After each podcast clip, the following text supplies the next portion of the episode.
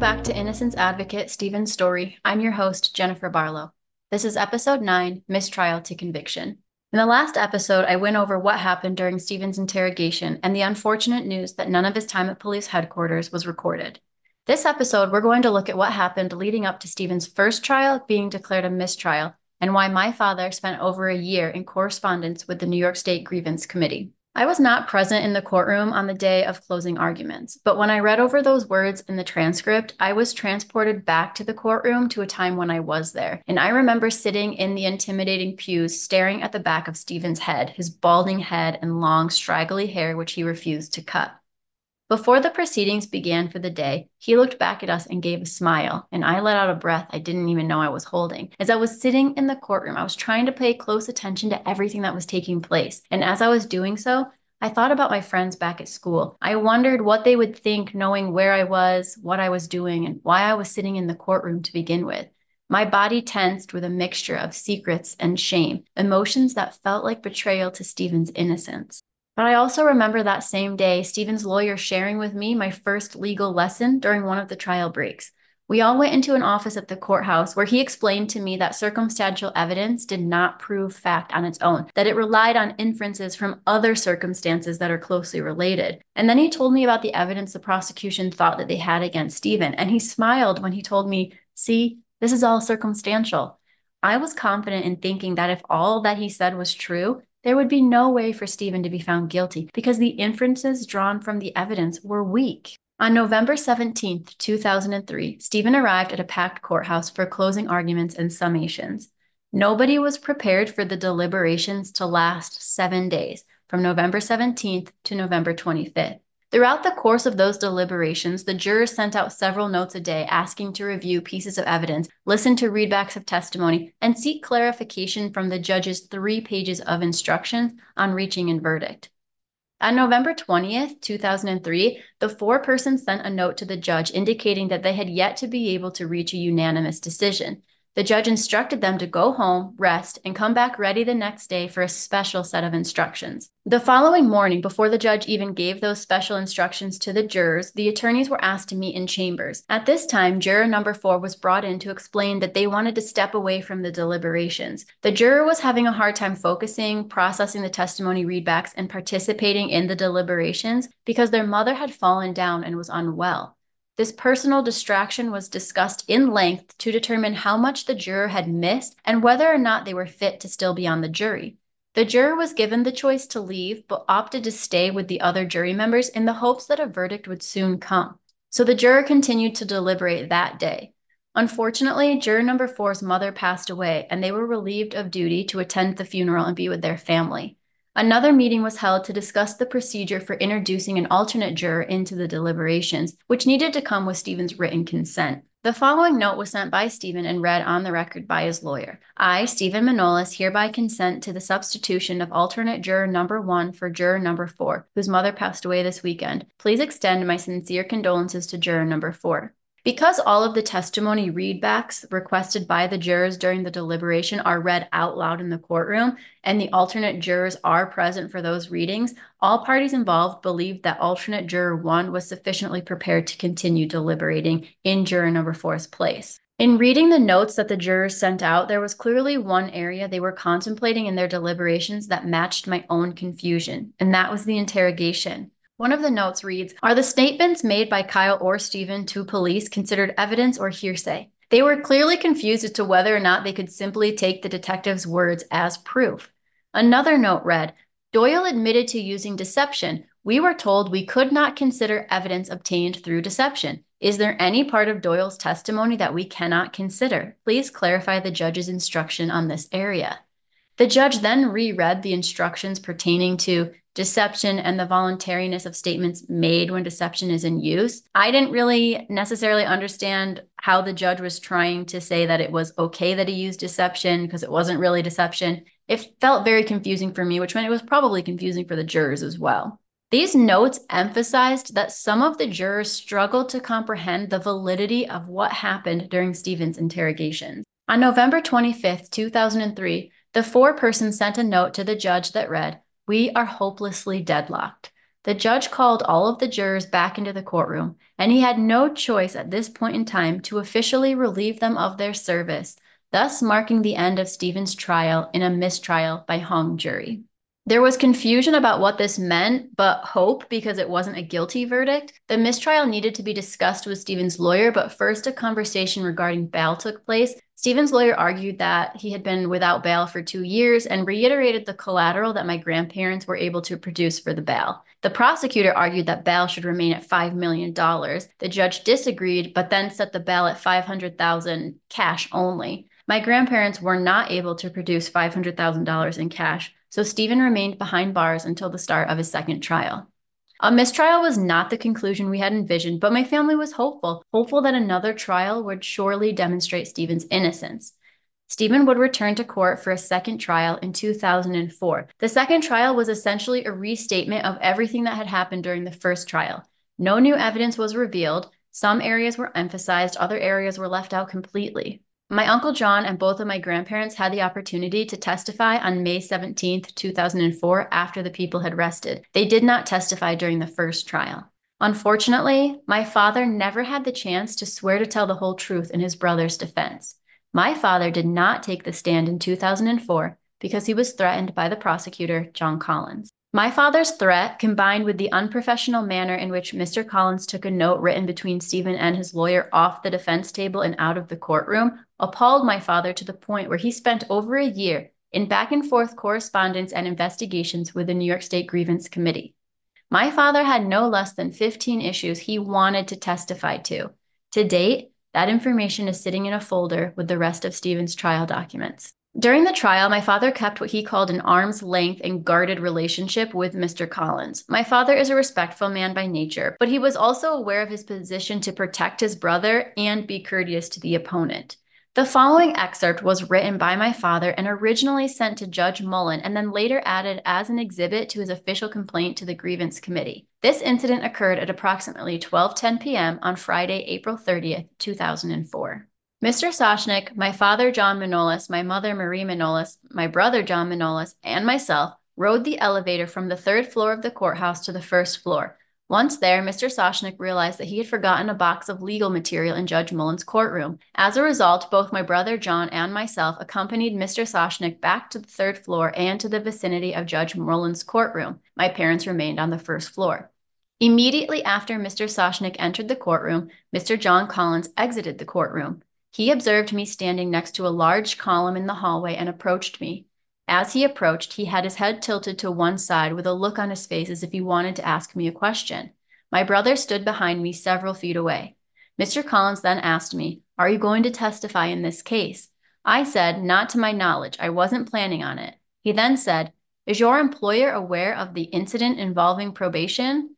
I said, Do you mean the arrest and all that? He said, Yes. I said no, having full knowledge that I did not have to disclose the contents of a sealed record to anyone. He started to turn and walk away, and I said, And it's going to stay that way, right? And he said, as long as you don't testify. When questioned during proceedings, Mr. Collins would respond to the judge that he received that arrest information about my father not from a sealed record, but from a paragraph written into a subpoenaed document regarding Stephen's arrest in 1984.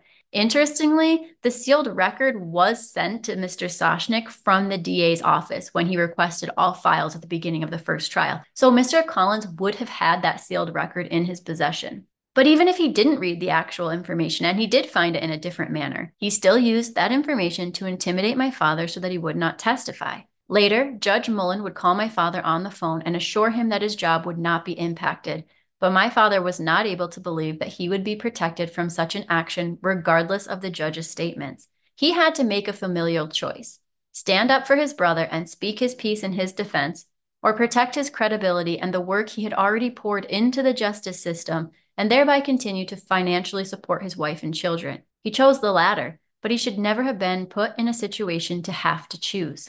What was the prosecutor's motivation in threatening my father?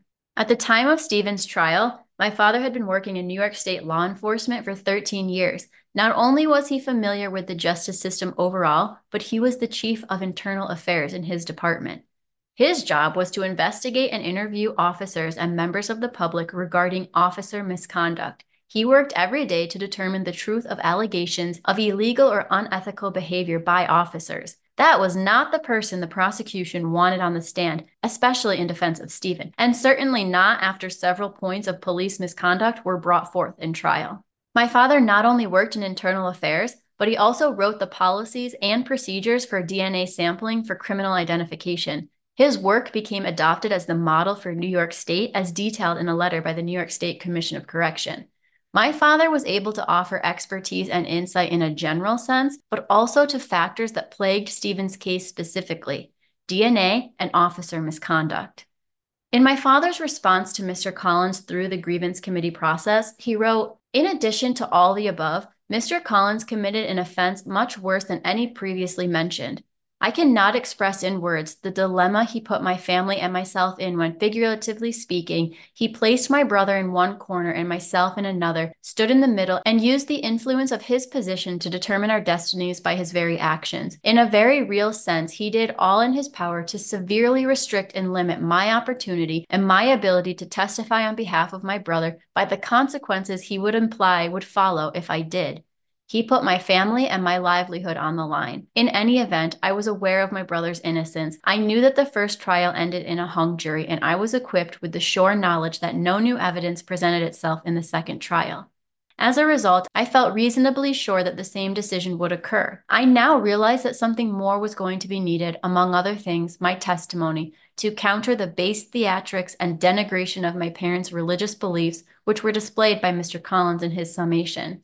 As a result, I now face a constant and unnecessary burden, a suffering and a pain that I must deal with every day until one day my brother may find exoneration. We may never understand the reasoning behind the prosecutor's actions, but on that same day, April 30th, 2004, just moments after this threat, Mr. Collins would be caught in another condemning action, as told in my father's grievance report. He stated, Immediately after Mr. Collins started to walk away, Mr. Soshnick exited Judge Mullen's courtroom, having been briefed by Mr. Schick of the Legal Aid Society that Mr. Collins had retrieved a note from the defense table and exited the courtroom with it.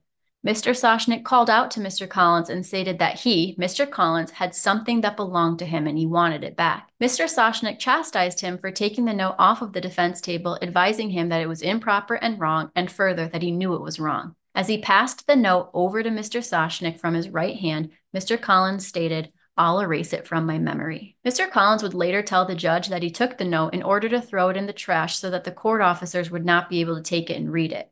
Why was he so untrusting of these court officers? If his intentions were truly to protect Stephen from having any of that information read by others, then he should have thrown it out in the courtroom garbage can before looking at it himself. But he did not do that. And he didn't just look at it and throw it away.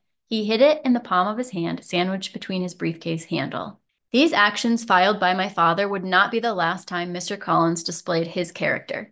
These improper and deceiving maneuvers were also visible in his closing arguments just a few weeks later. During his closing statements, he not only criticized my grandfather personally for explaining the religious reasons as to why he would not lie for Stephen, but also the religious faith of anyone else in the courtroom when he said, We all know that religion is the last refuge of a scoundrel. And one of the last remarks Mr. Collins would make to the jurors was this If you pictured anyone in your mind other than Stephen, let him go and send him back to the squalid room where they keep him. His remarks to the jury painted an image of a dirty and disgusting animal being held captive. His damning accusations voided the life that Stephen lived to the best of his ability despite his mental illness and my family's attempt to support him. My grandfather was so distraught by these comments that he gave a letter to Mr. Soshnick, Stephen's lawyer, to bring to the judge the next day. The letter asked for an apology from Mr. Collins. Though the judge stated that he would not require Mr. Collins to apologize to the jury, he did make an overall general comment to the jury, reminding them that closing arguments were not fact. My father has expressed to me many times that from the start of the second trial, Stephen's lawyer was frustrated at the end of each day. He didn't understand what he could be doing differently the second time around. The second jury was subjected to the same laborious yet anticlimactic presentation of all the items collected. The witnesses were paraded in and out of the courtroom to be asked virtually the same questions. Everyone was drained. My family was mentally, emotionally, and financially exhausted. At the conclusion of Stephen's second trial, it had been three years since his arrest and eight years since the crime occurred.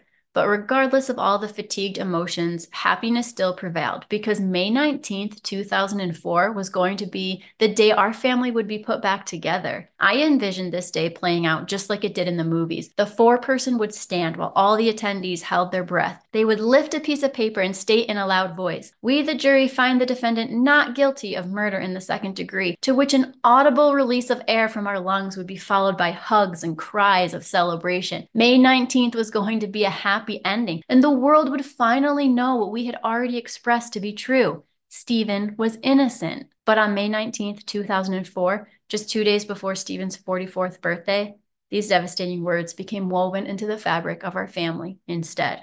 How does the jury find the defendant, Stephen Manolis, as to count one, murder in the second degree? Guilty or not guilty? Juror number one responded, guilty. Nothing made sense. I will never know the depths of grief my grandparents experienced in that exact moment, hearing that word, but I can imagine the unbearableness.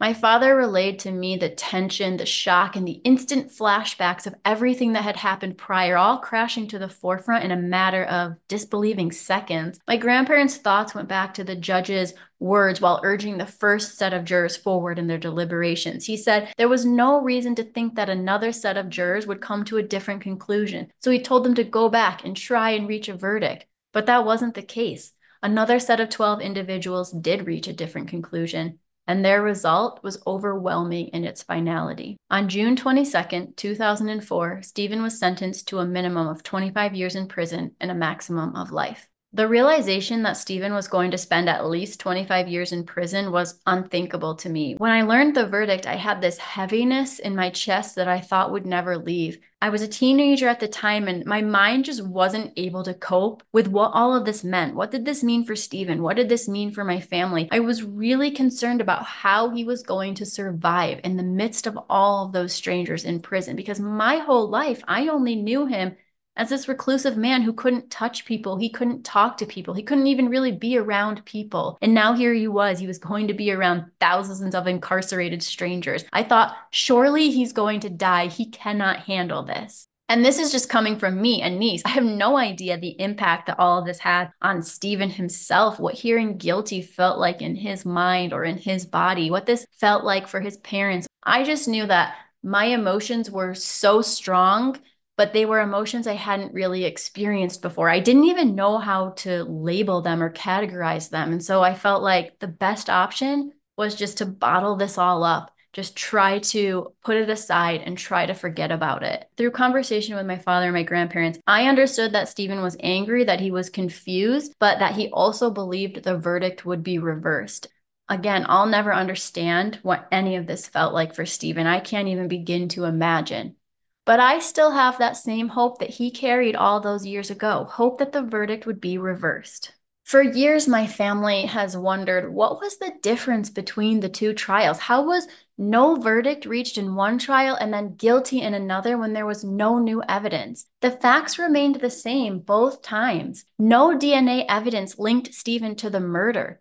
No confession existed. No video or audio evidence of his five hour interrogation was produced. No fingerprints were gathered. No evidence linked Stephen to the Scarabelli home. No evidence suggested that Stephen and Kristen ever even shared one word with each other. And at least two other suspects we learned about should have been investigated further. So, what happened? My father remembers one female juror approaching him and the rest of the family after the first trial was deemed a mistrial by hung jury. And she told him and the rest of the family about the hostile situation within the deliberation room. She told them that the jurors who would not switch to a guilty verdict were berated, insulted, continually yelled at, but they wouldn't budge.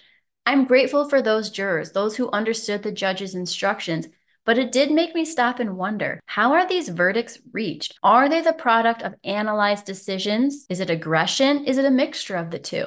I've never been on jury duty, so I can't speak from experience. I respect jurors and the hard work and sacrifice it takes to sit on a jury, especially one as lengthy and serious as Stevens.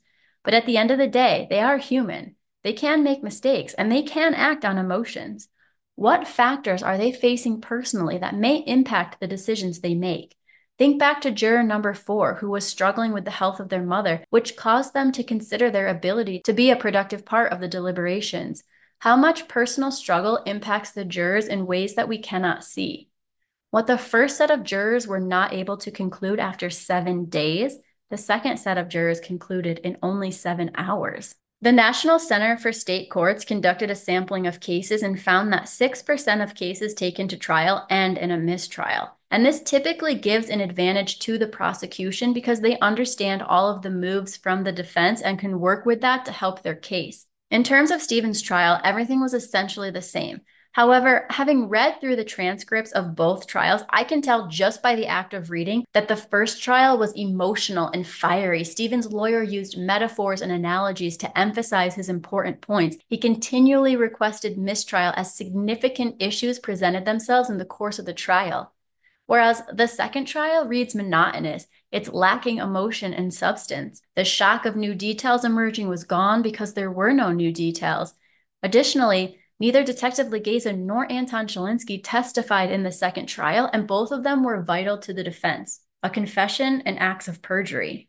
Because the second trial lacked an emotion, I think that's why Mr. Collins' theatrics at the end of the closing arguments stood out all the more. So the second trial is actually occurring over Mother's Day. So as I'm reading it, the amount of times that it was said that it was this exact day eight years ago. So there's already some added in emotion because of that reference to Mother's Day over and over. But then Mr. Collins had the jurors close their eyes while he described the murder as he interpreted it, and then he read Stephen's statements again as he interpreted them. And then when he had the jurors open their eyes, there was a photo of Kristen put up on an easel after her death. Did this final emotional, not evidentiary act sway the jurors' perception of the facts? On our first trip back to Long Island to visit my grandparents after Stephen's conviction, I opened the door to Stephen's room for the first time in my life without doing it in secret. I paused instinctively and listened, but he didn't run after me, shooing me out of the doorway. What I saw in his room was the same as it had always been, an image that I can still picture clearly to this day. But although it looked the same, I knew it was not the same. I looked in his room, I looked in his sanctuary, and it finally hit me. If he had just acted like everyone else, looked like everyone else, and talked like everyone else, he would still be running after me.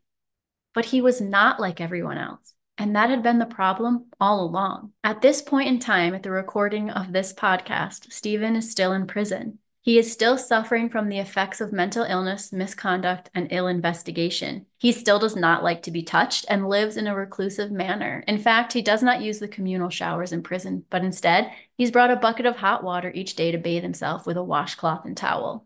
For the first few years of Stephen's sentence, we would visit him quite often. He was actually placed in a correctional facility only 25 minutes from my childhood home. I have vivid memories of seeing him walk into the visitation room and smiling, and I would feel so grateful that we could bring a smile to his face. But I also remember the stress of figuring out which days in the alphabetical order the prison used matched our personal schedules. I remember the fear of messing up any of the rules for visiting an inmate. I can still sense the stares of other people waiting and the quizzical looks of the officers checking me in. As I reflect back on those times, I can hear the buzzing and clanking of each metal door being opened while we were escorted to the visitation room. I was so worried about setting off the metal detectors, and I had bought a special bra with no underwire for the sole purpose of visiting Stephen. I always went to visit Stephen with my father, and my brother and sister would come with us as many times as they could as well. And we would spend as much time as possible talking and eating vending machine pizza, popcorn, and juice. The food was disgusting, but we wanted to spoil Stephen and give him whatever he wanted from the machines. Because of his reclusive lifestyle, Stephen never ate with us at home. That was the first time I ever sat down and ate with my uncle in prison. I actually don't remember him eating the food though. I think I may have done most of the eating to fill in the gaps of conversation because I was always unsure of what to say. It would be the same thing as when he would call my grandparents home when we were visiting and you're so excited initially, but then it's like, what do I say to them? I don't want to make them feel bad. I don't want to tell them what we're doing because I don't want them to feel sad that they're not there, or that they're missing out. And especially with someone like Stephen with his mental illness, there was always this fear of don't say too much because we want to make sure that whatever we're telling him, he can handle. So I always felt, yeah, a little unsure of what to even say. Aside from these visits, there were two other occasions in which I would see Stephen in person, and that was the deaths of both of my grandparents. Stephen was gratefully escorted to both funerals. Though he was handcuffed and shackled, he still hesitantly accepted the embraces of family members he had not associated with in over 30 years. I remember being so nervous to witness him in that setting. I was nervous for how he would react to the people around him and the acknowledgement of his parents' death. He didn't hardly speak, he mostly sat quietly. I will never understand the pain of losing a parent while being incarcerated. Stephen looked after his parents in their older age. They would call out to him for assistance and he helped them with chores around the house. He loved his parents. Their deaths and the years of stress they possessed from Stephen's arrest to conviction weighed heavy on him. Eventually, Stephen was transferred to a facility farther from our home. I went away to college, married, started having a family. But throughout all of these transitions, my father and I have continued to write Stephen sporadically, but he never writes back. I have pleaded with him in both serious and humorous ways to respond to me, but each request goes unanswered in letter form. However, he does call my Uncle John every day for his phone call, and he relays to him messages to send back to us. Most of these messages are simple acknowledgments of the letters sent and drawings from my kids. Stephen's story has been discussed in depth within just my family for years. We simply don't understand what the detectives were thinking, what possessed the judge to make his decisions, and how the jury came to their conclusion. However, talking as a family, it was never enough, and at several points in my life, I would debate writing Stephen's story, but it never seemed like the right time but I think now is the perfect time. And that is why I need you, the listener, to consider a piece of the judge's final instructions to the jury. He said, if an inference of guilt is also consistent with an inference of innocence, then by law, innocence must be weighted in the defendant's favor. This means that if a piece of evidence points to guilt, but it can also point toward innocence, then move forward with innocence. Consider the moments in this story that stopped you, that made you pause, that had you questioning what was happening and how it was possible. Those moments of questioning and disbelief are the seeds of reasonable doubt. Go back through the story, put yourself in a position of a juror, and answer this question Does reasonable doubt exist in this case? If you think so, then let's reclaim the prosecutor's condemning comments in a more positive manner. If you can picture anyone other than Stephen committing this crime, then let him go and send him back to his freedom. We will be waiting for him there. Until next time, keep fighting for the innocent.